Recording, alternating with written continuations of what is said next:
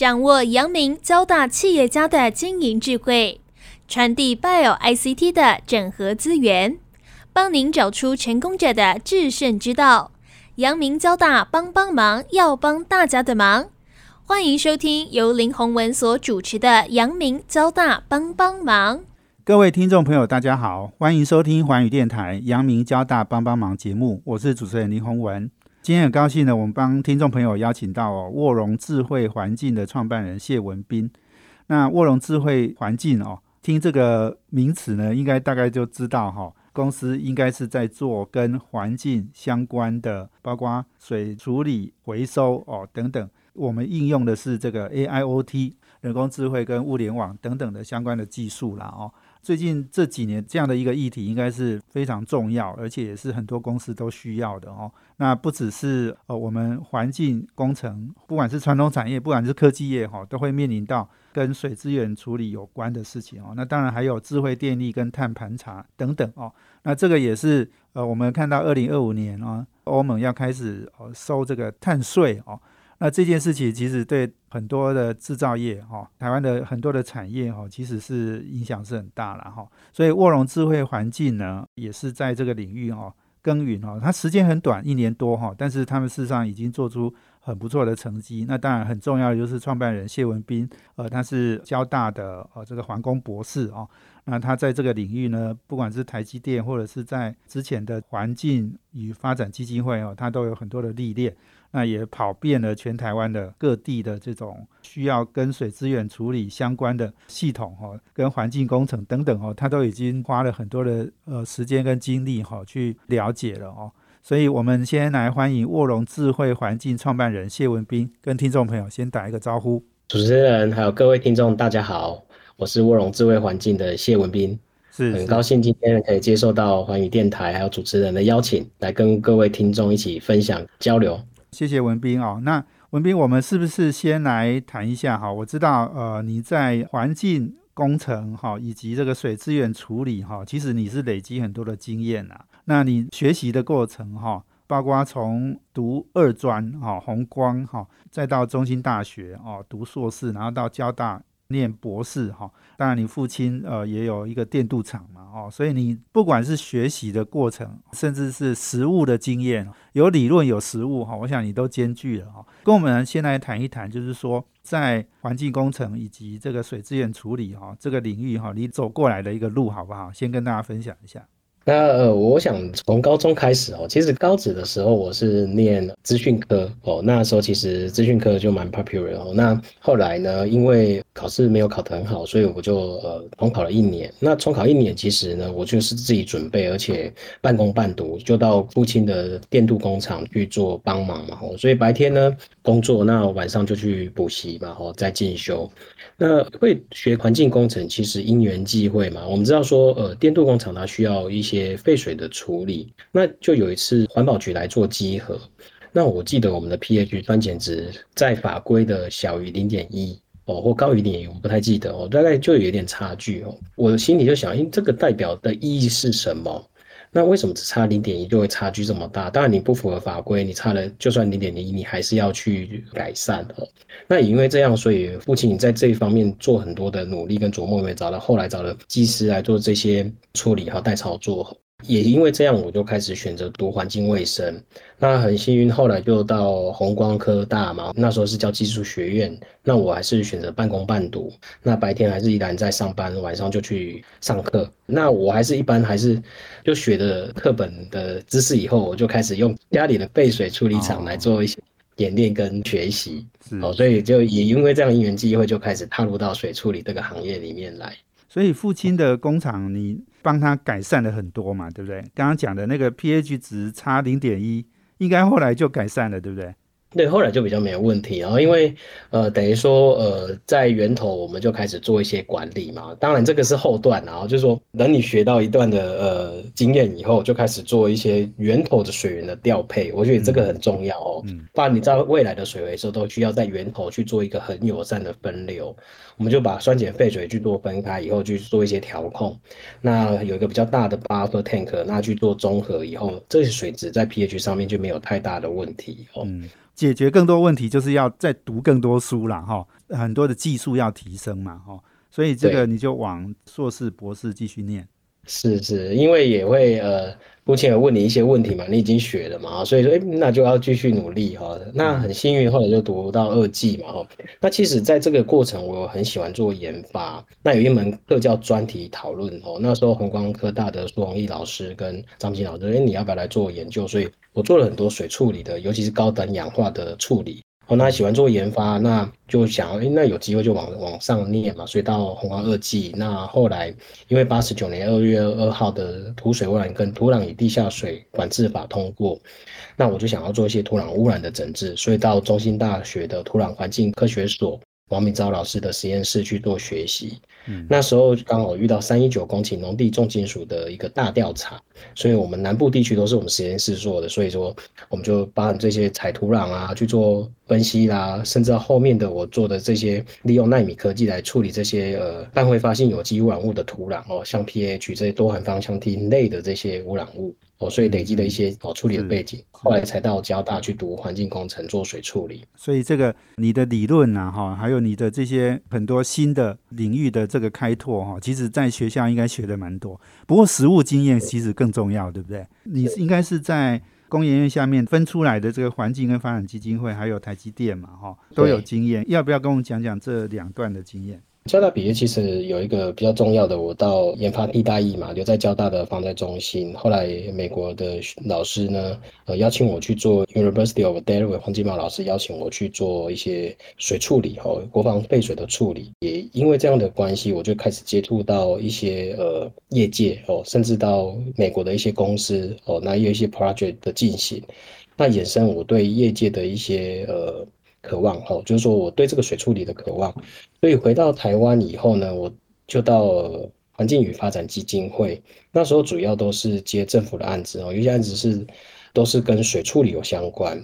那这个案子的计划的一个内容，就是要辅导我们国内的厂商呢，去做一些水处理的效能提升。还有水回收的效能的提升，所以全台湾大概跑了三四百个大大小小的工厂哦，所以你要很快的呢，在可能十分钟二十分钟就告诉他一些解决方案，不然他可能就会在你可能要请你回去哦，所以说练就了一个很快的反应，你怎么去帮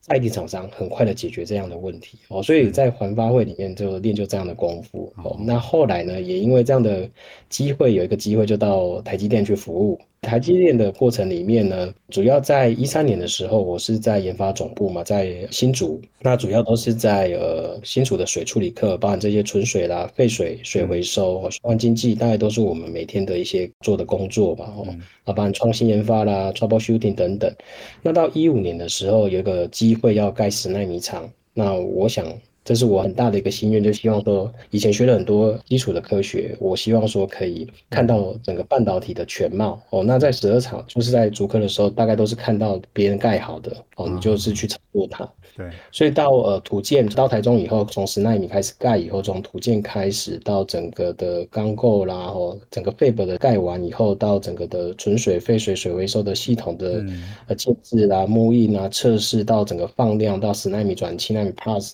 有这样的经历对我来说是可以看到就是整个半岛全貌全程参与了哈，从盖厂开始呢，你就已经参与了，所以这个一定是学到了就是最。全段的经验了哦，所以我们今天访问的是卧龙智慧环境的创办人谢文斌。我们休息下，等下再回来哈。我想刚刚讲的这几个经验其实非常重要哈，也是累积现在创业的能量哦。我们休息下，等下回来。欢迎回到环宇电台阳明交大帮帮忙节目，我是主持人林宏文。哦，我们这节目在每周三晚上七点到八点播出。我们在 Pocket 上面呢也有节目哦，可以直接 download 下来听哦。那我们今天贵宾呢是卧龙智慧环境的创办人谢文斌。那卧龙智慧环境呢是去年哦四月八号创立的公司，然后到现在其实是一年多的时间哈。不过我觉得这个是文斌已经累积了应该是十几二十年的功力哈，然后才能够创办这样的公司哈。那现在也有呃十几家呃这个大大小小的不管传统业、科技业的一些客户了啦哦。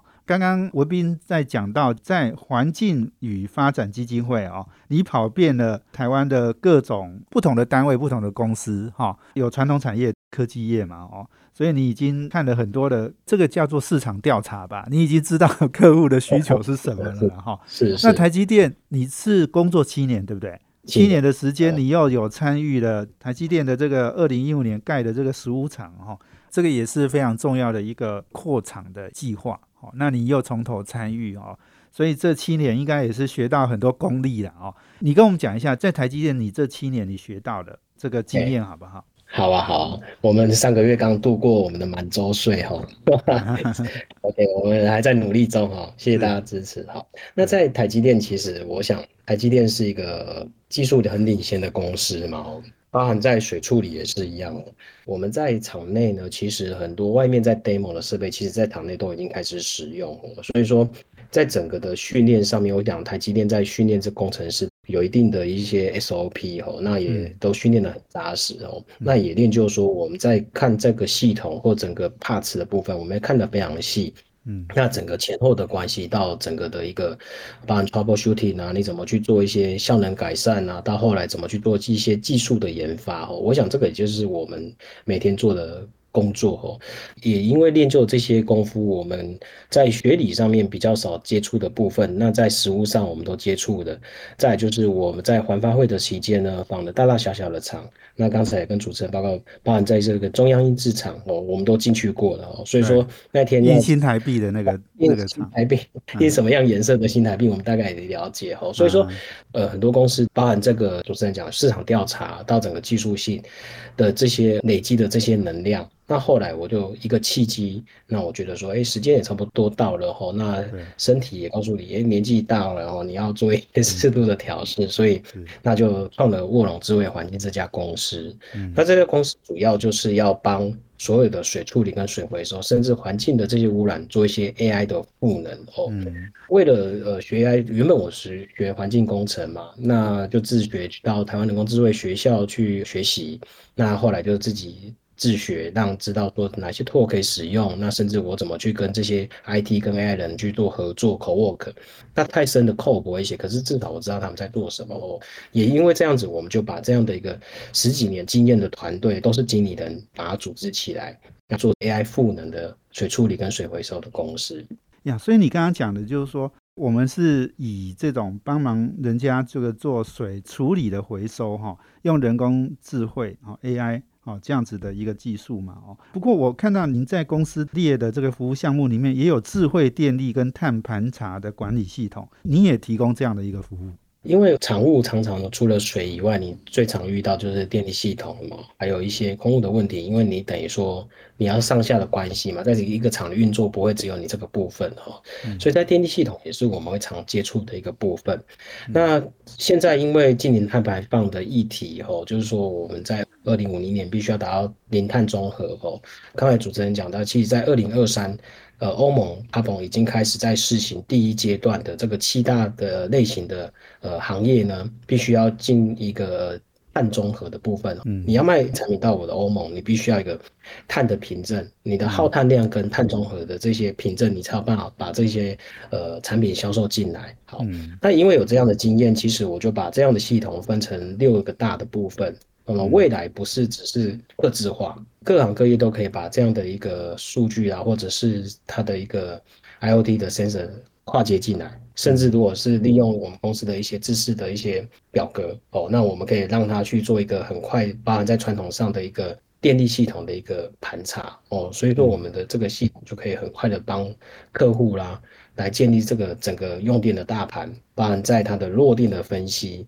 它的耗电的分析，哪一个是最主要的？未来我们就可以做一些节能减碳的部分，甚至在 i 手机呢就融入到这样的一个系统里面来。所以你刚刚讲那个六个大区块哈，我们基本上应该是要做成模组化的服务了哈。其实现在很多厂哦，虽然可能大大小小，然后不同产业，但是可能基本的需求。哦，应该是有的，哈，就是有很多都是共通的需求，所以你做成模组化，可以提供客户比较基本的需求啦。这个应该是现在的一个趋势。是，刚刚也讲到，就是说，哈，欧盟已经开始在要求嘛，哈，其他国家应该速度也会快速展开啦哦，所以这个大家的现在的需要，我相信是很大的哈。我是不是也请文斌来跟我分享一下？所以你自己刚刚讲的，你也跑了非常多的行业哈。传统产业跟科技业应该也有一些差别，对不对？好，科技业可能是不是原来在科技的应用，比如说 AIoT 的这个系统、sensor 的安装，传统产业是不是需要再加把劲？我我想在不管在现在的这些电力系统盘查或碳盘查，包含这些 IOT 或 AIoT 的这些呃部件里面，我们会遇到两种状态哈。企业大概可以分成两种形态，一个就是 IOT 部件比较完善。哦，那有一些规模，半半导体业，它应该是属于现在目前产业链里面哦是比较完善的。嗯，那第二个会遇到就是比较传产，然后它可能连 IOT sensor 都有一些问题，所以面对这样的时候，他来找我们，以碳电力系统盘查来看以后。哦，那因为他想要做碳盘查，可是第一步他必须要做电力系统盘查，因为电力系统大概占碳的一个比例有七成以上哦，嗯，所以呢，我们会用这些呃刚才讲的这些我们公司的一些设计的表格来让船产来先做一个填写的动作，让他去调查这些机具设备它的用电状态。那他就可以很快的知道场内的这个用电的状态跟大盘，接下来就可以去做一些节能减碳的部分。那有这些绩效以后，其实老板就愿意投入资源。他就愿意把这些智慧电表啦，或者是我包含水处理的水资源的管理纳入到这个呃 IOT 里面来。那有了 IOT 有的这些数据收集以后，我们就可以建立系统，那它就可以及时的预警的功能就出来了，防御的功能也出来了。所以说这个就是一一步一步的数位转型的动作哈。那有数据以后就可以 AI 的包含这些呃我们的这些契约电力容量的一些调配等等智能调配。好，那反过来说。因为科技业它在呃 IOT 的部件已经非常好了吼，所以说我们通常进去就是把它们快速的收敛，把这些系统怎么看它 SI 系统、DCS 系统怎么去做一些呃数据的连接嫁接，那有些建议的部分哦，甚至到后面其实他们想要做的是智慧的调控。那智慧调控，我们就利用人工智慧或大数据的收集来做一些系统的一些调控。哦，除此以外呢，其实，在电力系统，我们现在在做的还有一个水系统。我想下一阶段，尤其是在耗水费大于九千吨的这些厂商的呃开征，哦，每一吨会多三块钱哦。所以在呃水系统的一个建制上面，也是现在目前有需求哦，逐渐有需求。那这个也是属于我们公司最主流的一个项目哦。哇，这个听起来不同的客户应该有不同的阶段的一个需要了，但是可以讲就是说很普遍，大家都现在是很焦虑哈。我我知道我我自己在几家公司担任董事跟独董哈，我也发现就是说，诶，这个经营者哈，现在对这个问题哈非常着急的一个 issue 了哈，大家都在寻求解决哈，因为眼看的二零二三年、二零二五年哈很快就要到了哈，对，所以我想。卧龙智慧环境呃，公司哈，我想就是在处理大家现在最着急、最烦恼的一个问题了哦。所以，我们呃，谢谢文斌。那我们休息一下呢，等下再回来，我继续请他来跟我们谈哦。因为刚刚提到的不同的客户的需求是不同的。那我也看到，就是说中小企业跟大型企业哈，也有是一些不同的阶段的一个需要哈。也许我也请文斌来跟我们分享实际的案例。好，我们休息下，等下回来。欢迎回到环宇电台阳明交大帮帮忙节目，我是主持人林宏文。我们今天邀请的贵宾呢是卧龙智慧环境的创办人谢文斌。那呃，文斌呢是在分享哦，用人工智慧来做水处理、回收哈等等的相关的一个议题啦。刚刚文斌也分享了，我们其实已经有十几个客户了哦。那当然，文斌你刚才跟我分享一下，客户大大小小不同产业哦。那大家面临的都是不同的问题啊，要不要来跟我们谈谈？呃，你实际上经手的哦一些实际的案例哈，包括就是说我们怎么帮他解决问题哈，然后还有当然客户呢也要做一些相关的配合嘛哈，那要做哪一些努力哈？你应该也看到很多哈，也许是。企业主呢比较积极在处理这件事的，那你来跟我们分享一些案例好不好？OK，好的。现在其实，在 ESG 哈 environment 部分哈，那其实现在是大家比较琢磨，而且包含这个净碳排放的议题，包含在科技业、传产业，其实大家几乎都动了起来。传产也会遇到一些问题哦，就是说怎么做哦，大家现在抗议很多嘛，包含他们面临到法规的要求，那另外一个是在供应链里面的要求。那供应链可能就会比较快，哦，就可能它你在供供应链里面就必须符合这样的需求，所以它的脚步会来得更快，也许比法规面还来得快。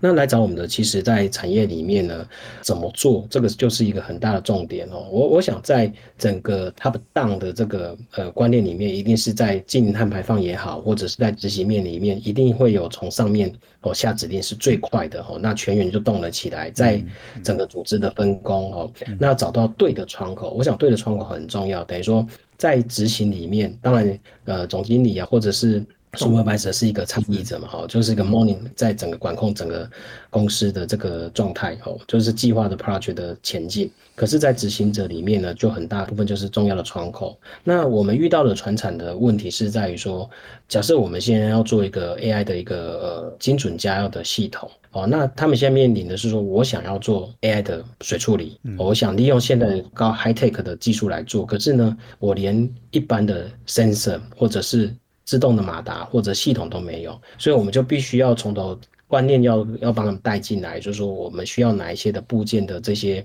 机具设备，我需要自动化，甚至要有 DCS 系统或是程控的系统。我们借由一开始这些部件完以后，把 sensor 部件到它该有的地方，收集到这些 data，这个等于说我第一阶段的完成以后，那开始逐渐收集 data，那才到进入到第二段的 AI 的一个。AI 精准加药预测跟决策哦，所以说它会面临到这一段整个程序，等于说我们 domain 的人或者是我们的 AI 的公司就必须要一步一步的把这些概念跟观念还有部件一步的一步的告诉厂端怎么去做执行，哦，那一起去 co work 把这些东西建立起来。其实你刚刚讲到 top down 嘛，哈，就是说呃这个公司的高层如果重视这个问题。做这样的一个投资哈，就会比较速度会比较快，对不对？而且从 top down 下来呢，就是说各部门呢也要相关都要配合哦。那这个公司在推动起来一定会比较顺畅哦。那所以你也碰过那种老板不见得很认同，所以你这个可能是不是推动起来就会比较不顺利，对不对？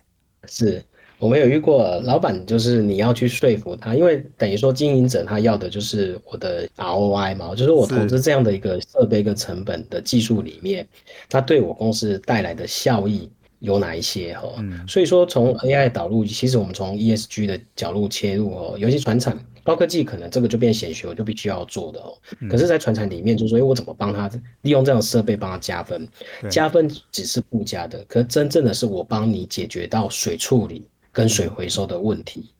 你把核心的问题帮他解决了，告诉他他带的效益是什么，利用这样的 AI 的精准加药或 AI 的 sensor 防御系统来避免它误警报的问题，或者是联动这些加药设备的问题，来综合的一个盘整，哦，把这些 ROI 列列出来，跟它的 KPI 列出来以后，企业主就会比较可以接受，哦，就是还有你，当然你要有其他的实际的案例。来做一些佐证。那因为我们有蛮多大的一些企业，都我们有一些实物的导入或 POC 的案例，那就可以来说服这些传产或中小企业的呃企业主。那我们也跟他讲，你要一步一步来，而不是说我就一步到位。这个确实它需要一个数位转型的一个过程，所以你刚刚讲到就是说传统产业跟科技业有一个区别嘛，哈，科技业刚刚有讲了，就是说其实大家在 AIoT 的部件上面，哈，速度是比较快嘛，哈，那你觉得科技业会不会有一些什么障碍？就是你在推动的时候，或者是说哪些公司有没有什么样的通病？哦，因为科技业，我想他也比较了解，可能他们自己也有不错的。工程师在处理哦，比如说像你刚刚讲，你你服务过的台积电，一定也有很多能力很强的这些厂务人员嘛，哈，所以你怎么样去跟这些已经有一些累积、有一些经验的人去沟通？这个看起来也是一个重点嘛，哈，可以分享吗？哦，我我想这个问题蛮好的哈，就是说，呃，你原本在这个圈子里面哈，其实你呃有一个特点，就是说我们可以看到，其实它的痛点在哪里。我们很清楚嘛，哈，因为在里面待过，所以当你把这个痛点把它挑出来，你有办法有 solution 可以解决的时候，其实大家是兴奋的哦，就是说，终于我们可以把这样的一个很长久的痛点解决。我举例来说，哈，呃，刚有提到 sensor 是所有包含现在 IOT 跟 AI 很重要的一个一环。哦，不然在制程里面各行各业，你只要跟 sensor 有关，它可能就是你的眼睛，就是系统的眼睛，也是你的眼睛哦。那这些眼睛呢，看到以后，它会下达指令给包含这些 pump 马达去加药。可是当这个眼睛失灵的时候，你的加药就会或者系统调控就会有问题。所以我们就因为这样的痛点，我们研发了一个系统。哦，那这是一个 AI 系统，任何只要跟 sensor 有相关的，都可以嫁接到这个系统来。嗯，那它可以帮你解决什么样的问题？就是当 sensor 警报的时候，到底是误警报，还是真正你的水质异常，或者是你的系统异常？一般来说，我们操作者 operation 的人就会拿 portable 的 sensor 去做比对，来确认。哎，我假设是我的水质异常，我又刚好要快点处理。可是 sensor 异常，我就去做一些 PM 调整。那最大问题在哪里？当你 sensor 异常的时候，因为它联动到你的自动加药设备或者是调整设备，它可能就因为这样的误判，造成你过量加药，或者是。根本不加药，造成水质异常跟水回收的异常，甚至它制成的异常。好，所以说这样的系统你嫁接进来，先帮你判断是 sensor 异常还是水质异常。水质异常，它的它就联动到自动设备跟 AI 的系统。那如果说是 sensor 异常，AI 还会帮你做预测，现在目前的水质是什么，它就可以去做帮你做自动的调整。我想这个就是我们公司现在呃在推动的一个很很大的一个专利的技术哦，可以解决现在目前在 IOT 或者是台湾跟全世界的痛点。哦，共同的痛点是是哦，所以这个你已经申请了专利，对，目前在申请中，所以这个也是可以呃不同的产业都可以应用的，对不对？这是大家共同的问题嘛？哈，你说不管是传统的电镀厂，或是那个半导体厂，哈，这个水的处理应该呃问题应该是大同小异了，哈。这个专利看起来是很 powerful 哦，这个应该有应该会会有很大的一个贡献。因为有有痛过嘛，哈，就是说我们在现场有痛过，所以我觉得这样的一个系统可以帮助很多在线上的呃朋友哦，就是说他可以去做一个任何的 sensor 都可以架到这个系统来。我们并不是卖 sensor，可是我们可以去帮他判断说，哎，我 sensor 遇到在恶劣的环境里面，那比较容易误警报哦，那这个他就可以去做一些调整。对对，因为误警报这种事情应该是蛮常发生的，对不对？非常非常发生，然后常发生，而且是大家的痛哦，人就要跑到现场，就很耗时嘛，啊，你就要做很多调整。所以误警报，如果你刚刚讲，如果这个警报是感测是错的，然后呢，你刚刚讲说又开始给他加药什么的，哇，那就很麻烦，尤其是那个养殖业可能就会很惨哦，哦，可能这个这个一一池里面的这些鱼啊，它通通死光了，哈，这个是这个是有可能的，对不对？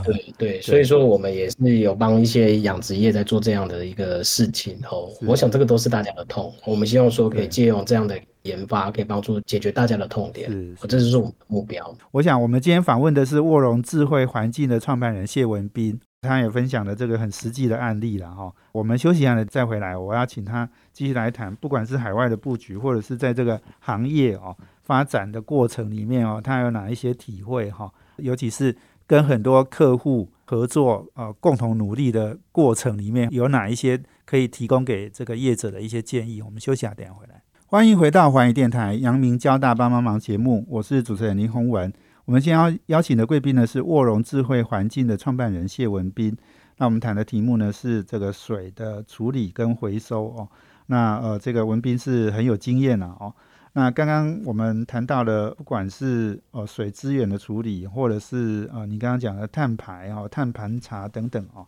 那我想大家可能对碳盘查、碳排放哦这件事情大家很关注，可是水的处理其实也是在这个整个环境污染里面哦，其实是一个非常重要的议题了哈。那刚刚呃，其实文斌有有谈到了，哦，就是说有一个所谓的耗水费嘛，哈，也许文斌等一下来跟我们大家强调一下。但是我先提醒大家，就是说我记得前年到去年，哈，尤其是去年在这个时间五月、六月，我记得都还是呃缺水的状态，哈。那那时候呃，全世界的很多媒体都还在关心台湾缺水的问题，因为第一个，台湾半导体产业在全世界市占率很高，哈，但是缺水呢，会却却让这些。呃，公司哈无水可用哈，哇，那那时候问题是非常大哈，那当然就也造成很很多的这个半导体的缺货的问题，所以呃，文斌来跟我们谈谈，就是说耗水费哈到底有多严重？那大家应该多呃，应该如何来处理这样的一个议题？呃，耗水费这样哈，就是其实我们因为前年开始在缺水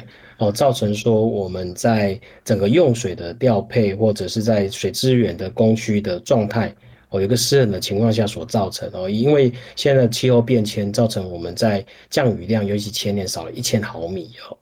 那再就是说，我们工业用水呢，其实因为呃整个的厂商回流、台上回流，甚至我们现在到处在盖厂，哦，代表我们经济整个在呃加速的起飞。那这时候的耗用水的部分就会来的比较多。那在气候的变迁跟我们用水需求变多的时候，供需就会有所谓的不平衡。当然，政府做了很多努力，呃，去开拓新的水源哦。那耗水费是说，呃，未来呢，只要大于九千。吨以上的用水公司，就每一吨要多三块钱的征收的费用哦。当然，你有一些节水措施啊，可可以减免一些费用哦。回过头来看哦，那这件事情其实等于说我们在。这经过这次旱灾以后，厂商就会有自己就会觉得说这个水资源的重要。如果说未来在这个原本是十年大旱，那因为气候变迁变成五年大旱、三年大旱的时候，我怎么去应应这样的一个问题？也因为这样的问题，所以在水回收跟水处理的一个精进，将是现在开始的很重要的一个步骤哦。我怎么利用呃一个技术的导入，包含在人工智慧技术也好，来提升这样的水处理的效能，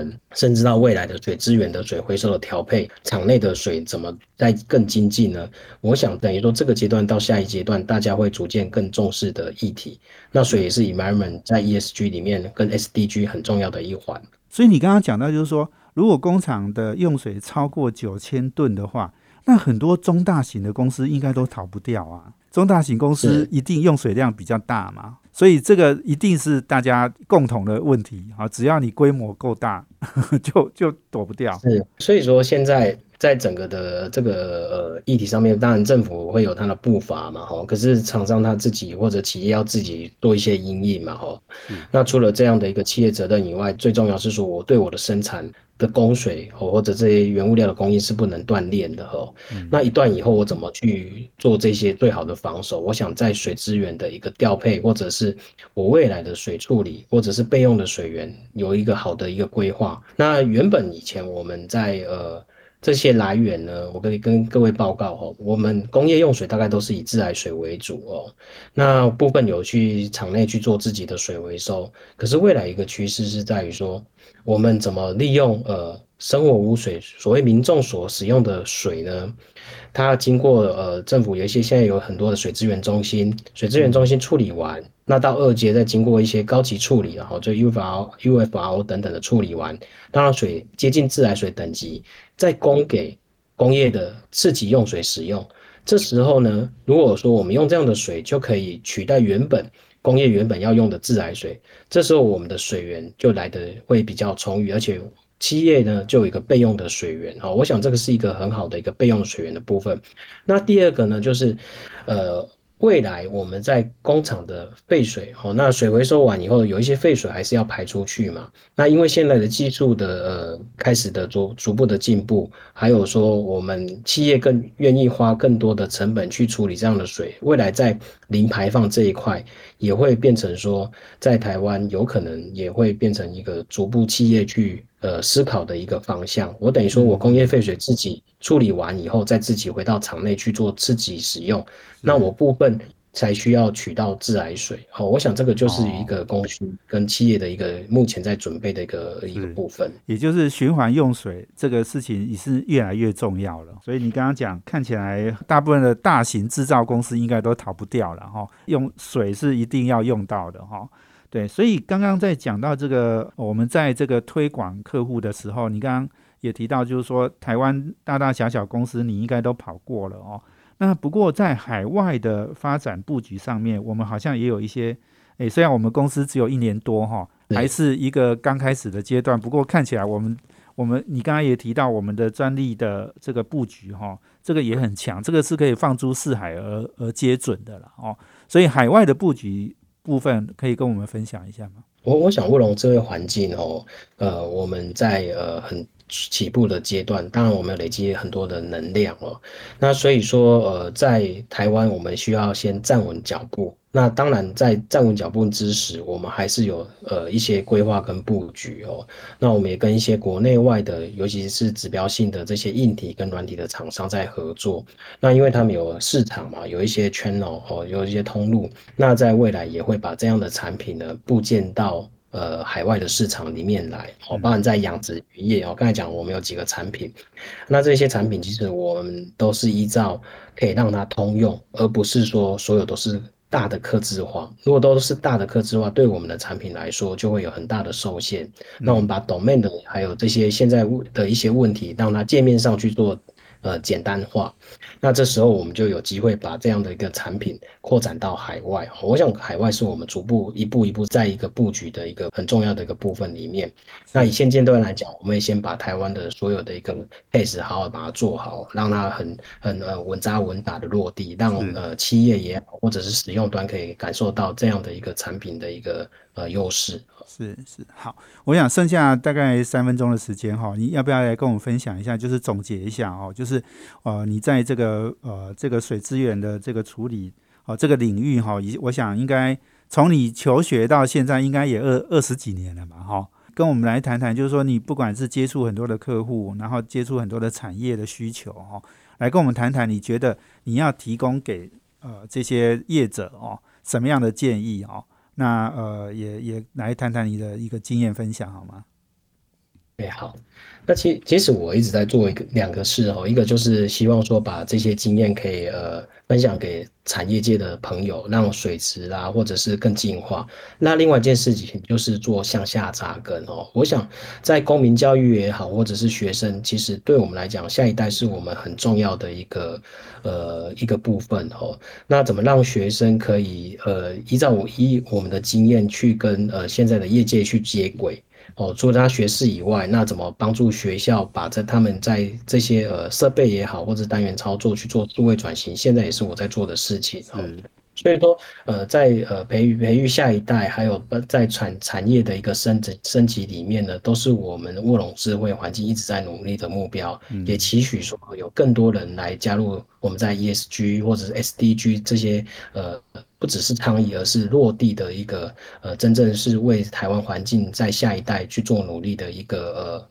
一个心力哦，这也是我们卧龙智慧的一个目标。对对，我看到这个呃文斌呢，也是花很多时间到很多学校去演讲然后。那你你刚刚讲这个，把你的这个经验分享，然后扎根到这个校园里面哈，让大家能够有这个从学校。文斌，你自己也是就是这样的过程嘛，哦，所以你你也希望把这样的一个经验分享给大家。那所以我想，这个今天呢，真的非常谢谢卧龙智慧环境的创办人谢文斌哦。那我想，呃，水资源处理是一个重要的事项了，哈，当然还有空水废毒土，哈，空气水废弃物毒物还有土壤。那空水废毒土，我相信也是未来很重要的议题啦。也非常谢谢文斌哈，跟我们分享哦，在水方面哦，其实。从水方面，其实也是可以拓展到刚刚讲的这些很多的新的领域了哦。所以呃，今天非常谢谢文斌呃接受我们访问，谢谢，谢谢谢听众，也谢谢主持人，谢谢，是也谢谢我们阳明交大帮帮忙的听众朋友哦。那我们阳明交大帮帮忙要帮大家的忙，我们下周见，谢谢，拜拜，拜拜。